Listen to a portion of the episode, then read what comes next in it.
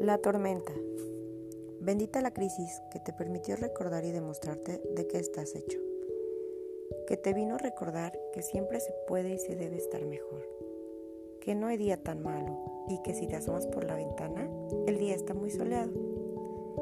Que en un mundo de posibilidades infinitas, cuando las cosas se ponen inciertas, todo es posible.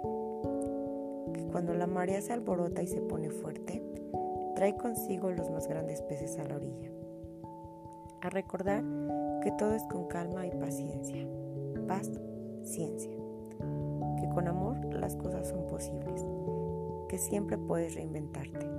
Incluso las serpientes mudan de piel cada cierto tiempo.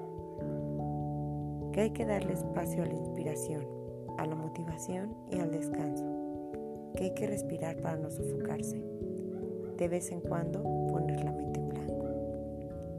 Que el éxito es algo relativo, que la vida es algo relativo, que mientras haya vida hay esperanza, que todo, que todo siempre pasa, que siempre se puede y se debe estar mejor, que por más que agites el reloj de arena con todas tus fuerzas, cada grano caerá a su debido tiempo, que el agua cuando no fluye se estanca, y si volteas hacia atrás, que solo sea para ver el recorrido.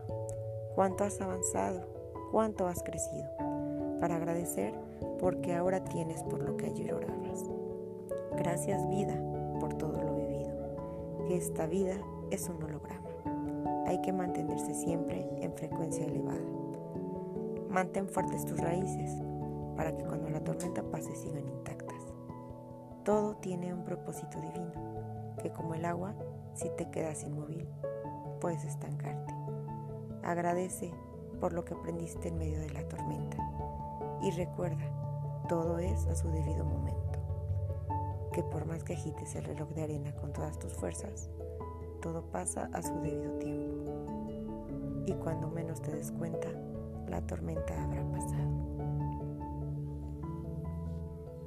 Diane Baer